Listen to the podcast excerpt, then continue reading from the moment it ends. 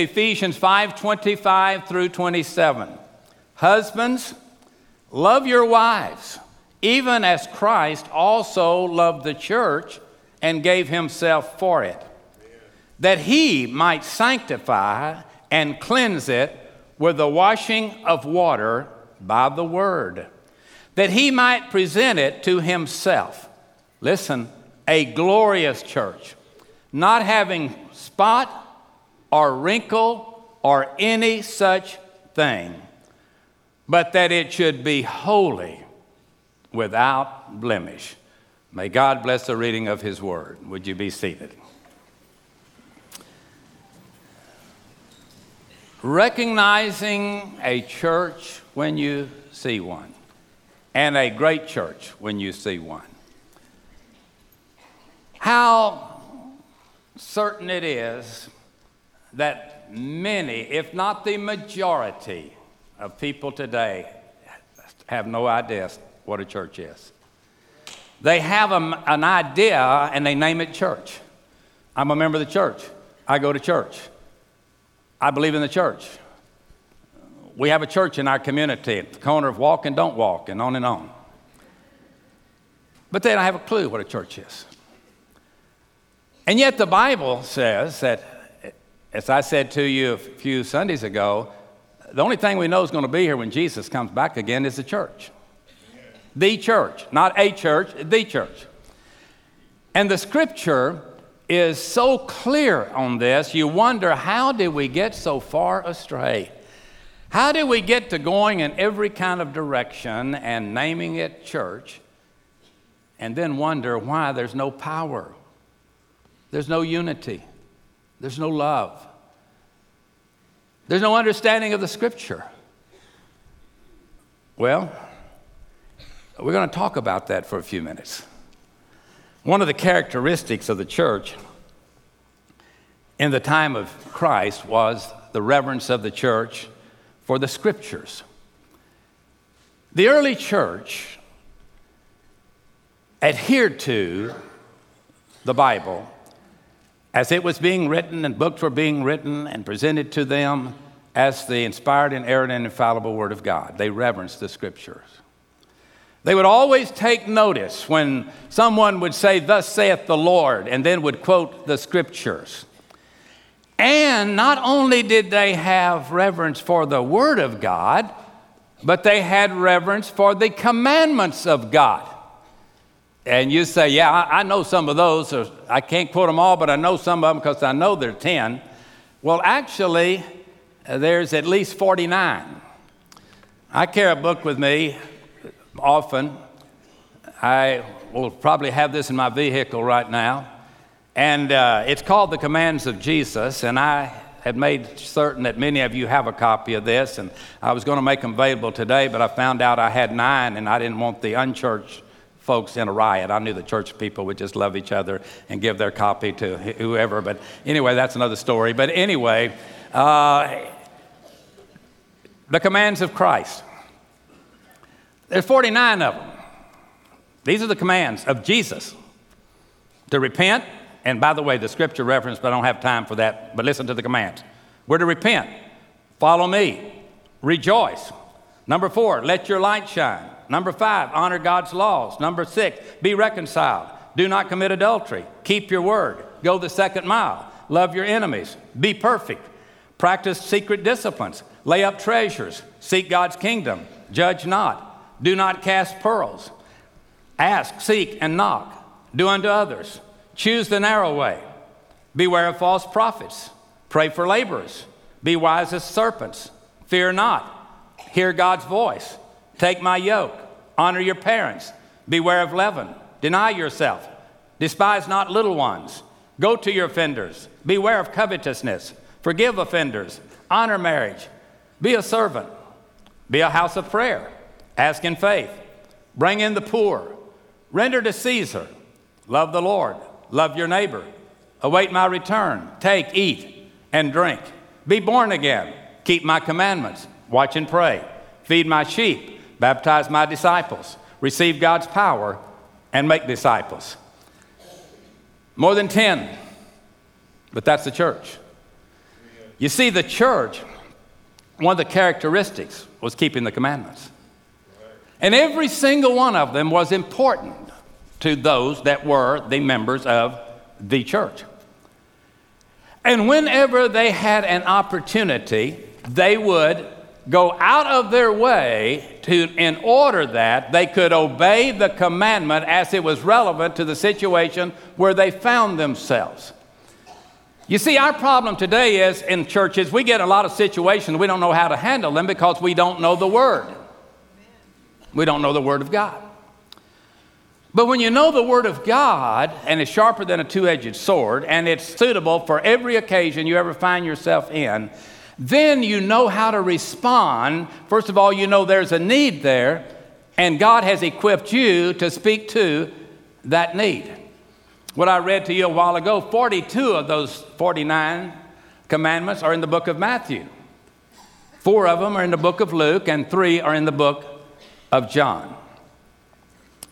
But every one of them have to do with one thing, and that is to help people that are God's kids get free from the bondages of this world. That's what they're all for. You shall know the truth, the Bible says, and the truth will do what? Make you free. What's the truth? The commandments of the Lord. Obey these and enjoy life. Disobey and pay the price. I think that uh, you can look at the church if it is the real church, has a relationship to the world like a lifeboat has to a ship. You may be on the Titanic, but you better hope there's a lifeboat if it starts to sink. And this is the lifeboat. When your life is going down and the wheels are coming off, and you're even telling people, I don't know what's happening to me, but I know I'm coming unraveled. Everything I touch seems to just go to dust. What's wrong? What's wrong? Have you gone back and looked at those 49 commandments? Have you seen one or two or maybe maybe more than even two that would relate to that situation that you're in right now? Every day. Every day. We listen and watch and witness a world that is self destructing. It is self destructing. Because the world has turned its back on the truth that sets people free. The world argues every single day about making things that the Bible say is wrong, and they argue to make it right. And they do it in the name of freedom. But the Bible says the truth is what will set you free. It is sad how we watch what's going on. Listen to Matthew 24 35. Heaven and earth shall pass away, my word shall not pass away. But of that day and hour knows no man. No, not the angel of heaven, but my Father only.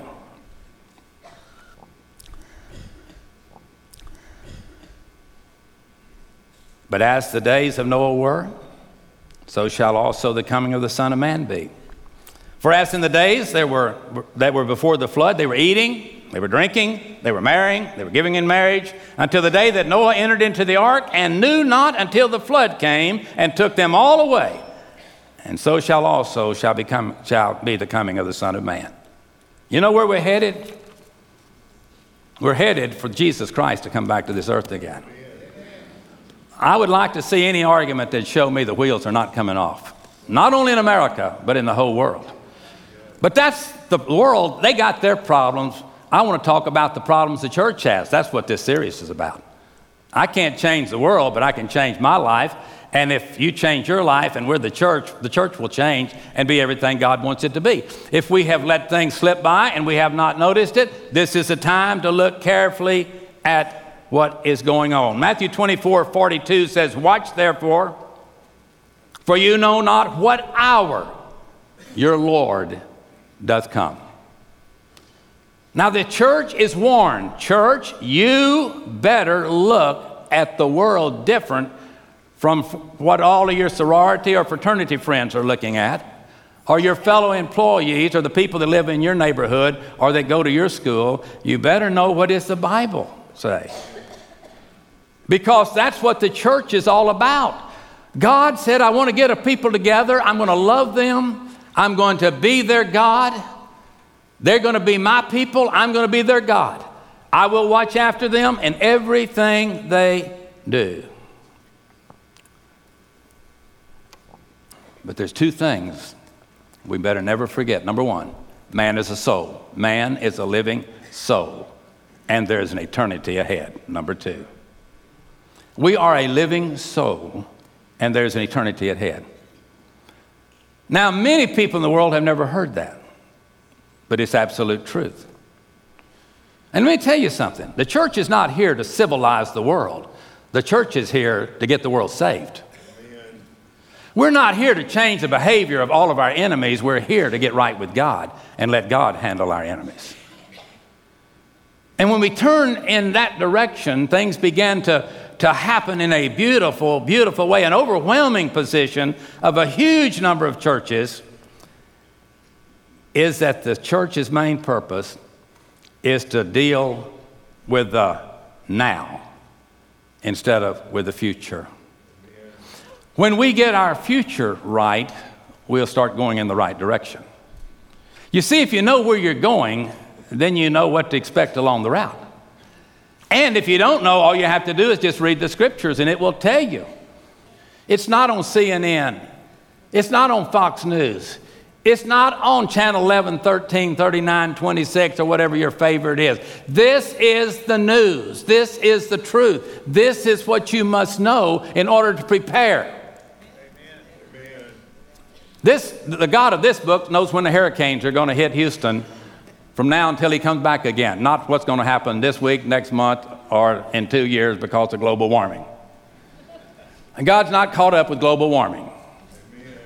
He can change the temperature as easy as you can on your air conditioner if it works. But what God says, my people, I didn't create you for your life, your average life expectancy is fill in the blank. I don't even know what it is. But I know what it is biblically. Your, your life expectancy is forever and forever and forever and forever. Amen. This world is not our home. We're just passing through. Isaiah 48, listen to this. The grass withers, the flowers fade, but the word of our God will stand forever. Amen. The word of our God says that God breathed into man and he became a living soul. And when we are born again, we become heirs of God and joint heirs with Jesus Christ, and we're given eternal, everlasting life with him. That's what the scripture says. Amen. And if the church fails there, and many of them are, if the church fails to carry the Great Commission into uh, an activity of every one of our lives. In other words, we've got to be motivated by the written word to go and make disciples, baptize them, and lead them to be a part of what God calls His church. John 1:12 says, "But as many as received him, to them gave he power to become the sons of God, even to them that believe on his name. Being a member of a church ought not clear your conscience. You know, you know where your conscience comes from? You know where mine does, yours does? It comes from our background, it comes from our education, it comes from our past experiences. I had an attorney ask me this week in a formal situation, How many courses have you had in psychology in your career? And how much psychology do you know? I said, I'm not sure. But I do know this I know in whom I have believed, and I am persuaded that He's able to keep that which I've committed. I'm not interested in what psychology teaches, I'm interested in what the Bible teaches. Well, it stopped the line of questioning. I was glad to get on to the next thing. But you see, folks, we are judged by how smart we are, and the Bible says the wisdom of man is foolishness to God. God says, I'm sorry, you may have finished at the top of your class, but you still don't know what I know. But God gives that to the church. This is His bride. And so we should know the truth, and you do. That's the reason we have 40 Bible study classes for adults right now in this building. In this morning, we will have 40 different classes where you can go to. I don't use the pulpit to teach you. I, there's a difference in preaching and teaching. I I'm a proclaimer of the scripture, and if you want the details, stick around. We got the best teachers on the planet that are doing what God has equipped them and called them to do. But it's one thing to be a hearer of the word, and it's another thing to be a doer of the word. And our churches are filled with people that hear the word, they just don't do anything about it. They're glad they know it, but it ain't going to change their life. They've got a peculiar situation. No, they're peculiar. But maybe they're not quite as peculiar as you might think. Maybe they're like the majority. But God has simply said, I want you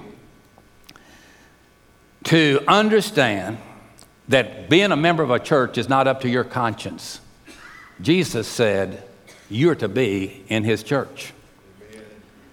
To those of you that are watching on television, on computer screens, listening by the radio, I know many of you cannot go to a church gathering, but you need to be a part of the New Testament church.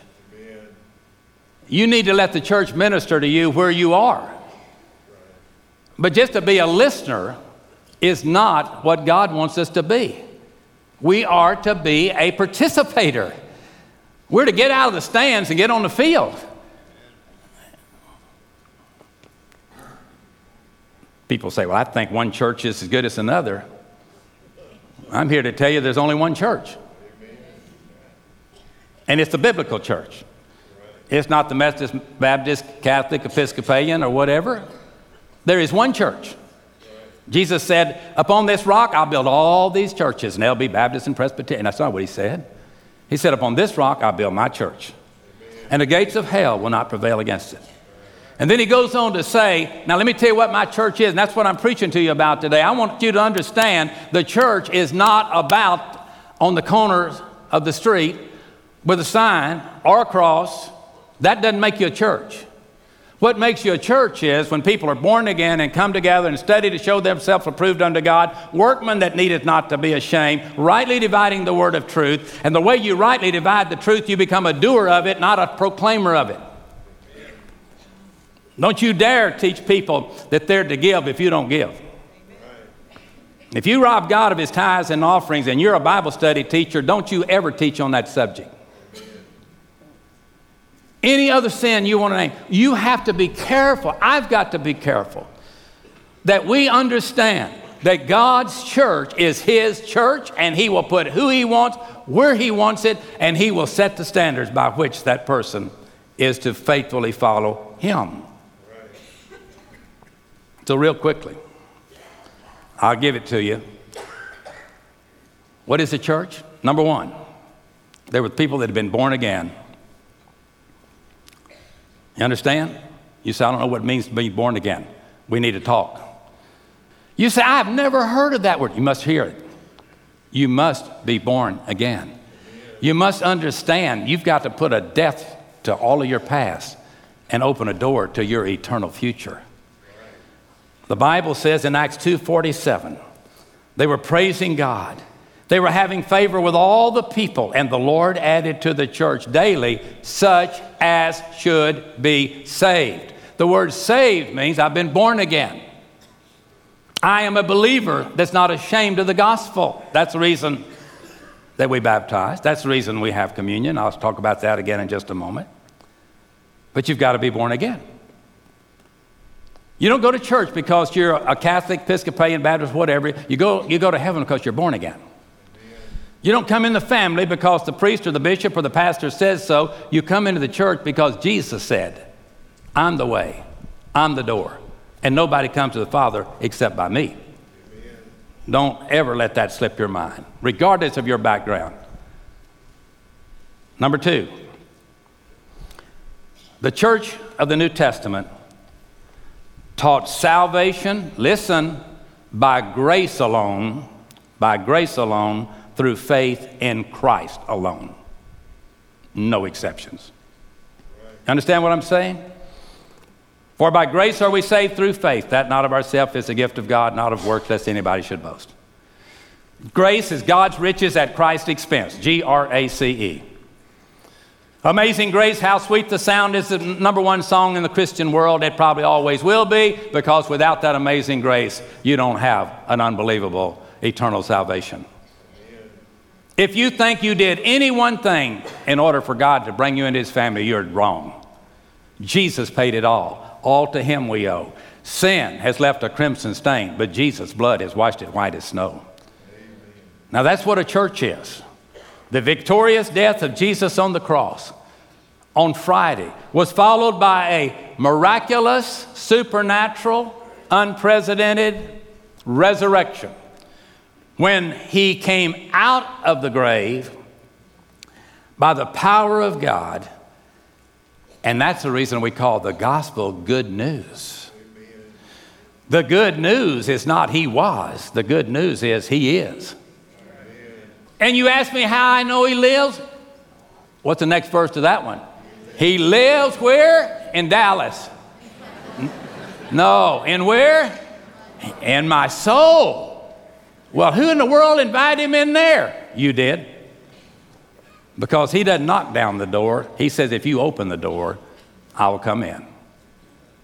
And I'll weep with you when you weep, and I'll rejoice when you when you rejoice, and I will never leave you, and I'll never forsake you, and all power is given to me in heaven and earth. And when you can't make it any longer, I'll pick you up and carry you. Now that's salvation. It has nothing to do with some holy guy that went to some holy situation and came out a holy guy, and so he could just touch you and. We're so foolish. We that say that we're Christians, we know so little about the teaching of Scripture. You watch Christian television and you cannot see, you cannot see the absolute, absolute uh, appearance of what Satan would do if he was on television, especially in money. I don't understand why senior adults cannot see through this plea of send half your, host, half your Social Security check to them so they can have bigger airplanes and bigger mansions and bigger this and, and look so spiritual. And you say, it breaks my heart. You know, I wish our church would do that. No, this kind of thing we do journey, mission trips, 10,000 missionaries around the world. If anybody hurts, we all hurt. The man that was sitting over here last week is in the hospital, has had a visit every day since he, he was put in the hospital from his motorcycle accident, very near death and his whole family's been ministered. That's what a church is, folks. That's what Jesus did. He went out doing good. He went out and loved people. He didn't say, My name is Jimmy, and you know what you're going to give me? Watch that stuff.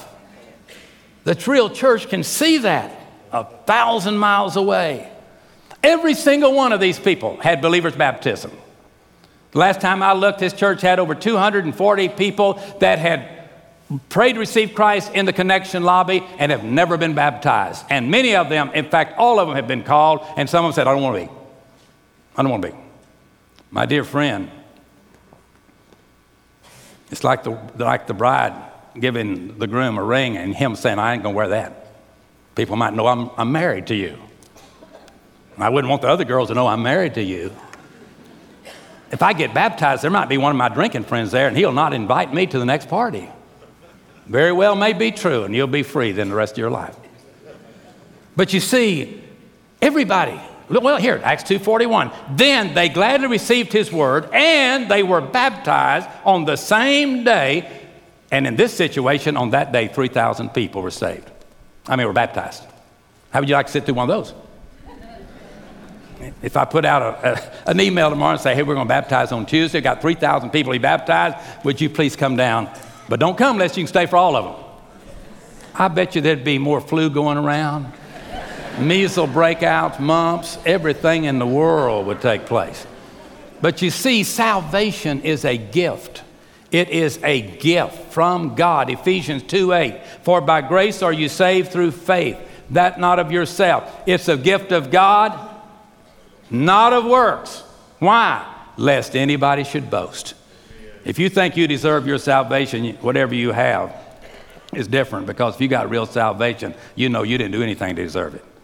You just said, Here am I, Lord. Speak to me. Take my life. The death and the resurrection of Jesus is what made your salvation possible. Galatians 3:26 For you are all the children of God by faith in Jesus Christ. Acts 16:31 And they said believe on the Lord Jesus Christ and thou shalt be saved. Another thing about the church was the ordinances were administered by the church. Two of them. Baptism and communion. Matthew 3:16. And Jesus, when he was baptized, went up straightway out of the water, and lo, the heavens were opened unto him. He saw the Spirit of God descending as a dove and lighting upon him. And lo, a voice from heaven saying, This is my beloved Son, in whom I am well pleased. That's ordinance number one believers' baptism by immersion, as Jesus was. And the only place in the Bible where the Father, Son, Holy Spirit showed up the same place and the same time and identified themselves. And then in 1 Corinthians chapter 11, the second ordinance. In the 11th chapter, 1 Corinthians, verses 20 through 26. For I have received of the Lord that which also I delivered unto you. That the Lord Jesus, listen, the same night in which he was betrayed, took bread. When he had given thanks, he broke it and said, Take, eat, this is my body which is broken for you, and this do in remembrance of me. After the same manner, the scripture says, also he took the cup when he supped, saying, This cup is a New Testament in my blood. This do you as often as you drink it in remembrance of me. For as often as you eat this bread, listen to this scripture, and drink this cup, you will show the Lord's death until he comes again. Two ordinances. Foot washing, one, one of them. There's two baptism, and communion. That's what was given to the real, true New Testament church, and that's the ordinance for the church today. Christ was the head of the church, the followers made up the body, and the body was responsible to the head. To do what the head told them to do. And to not do that was total disobedience. We know that the Bible teaches about children obey your parents and how important that is. But your heavenly Father is the most important of all. There were no popes, there were no bishops, there were no cardinals. That wasn't there. That came many, many, many, many, many years later. But there was the Father, the Son, and the Holy Spirit. And that's what it took. Peter was not the Pope. He was a fellow elder. You say, where you get that? I'm glad you asked. 1 Peter 5 1. The elders who are among you I exhort, now this is Peter, I am a fellow elder and a witness of the sufferings of Christ, and also a partaker of the glory that'll be revealed. That's what he said. That's what he said. We are committed to the Father, the Son, and the Holy Spirit, not to holy men that walk among us. A great church is a church that teaches truth based on the life and the teachings of Jesus Christ. That's a great church. Jesus is the founder of the great church, and he is the foundation of the great church. Upon the Christ, a solid rock we stand. Nothing else. Nothing else.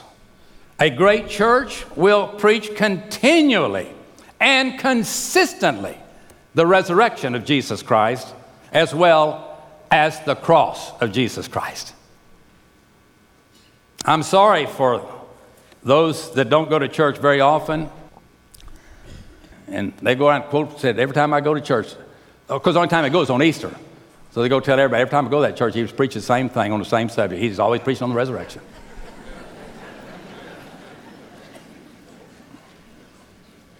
But at my age, if I preach on the resurrection in June, and, and more than half the church of dead think I am so senile, I can't remember when Easter is. But I'm here to tell you without Sunday morning, the cross loses its power. That Jesus said, I'll rise, and he did. He is risen, and no group of religious people in the world can say, Our God reigns. Not did reign, was. They can say that, but our God reigns. He is alive. Our Father who said it will meet our need is alive this morning. Anyone here that has never been saved, you can be today. You can be. You say, well, I want to think about it. What do you want to think about? Jesus is Lord. If He says, He says, I want you to be saved, come unto me, all you that are weary and heavy laden, I will give you rest. What are you going to pray about? What are you going to think about? If God says it, that settles it. Amen? Amen. So why not? Why not?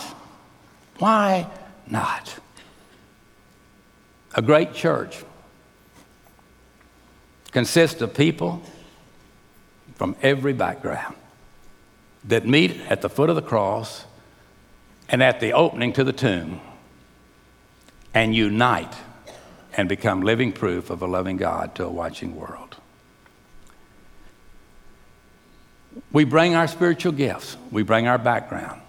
Many people that come to the Lord now came because somebody that once walked where they walked became a believer and went to them and said, Once I was lost and in darkness as you are, but I met Jesus. Let me take you to Jesus Christ. The early church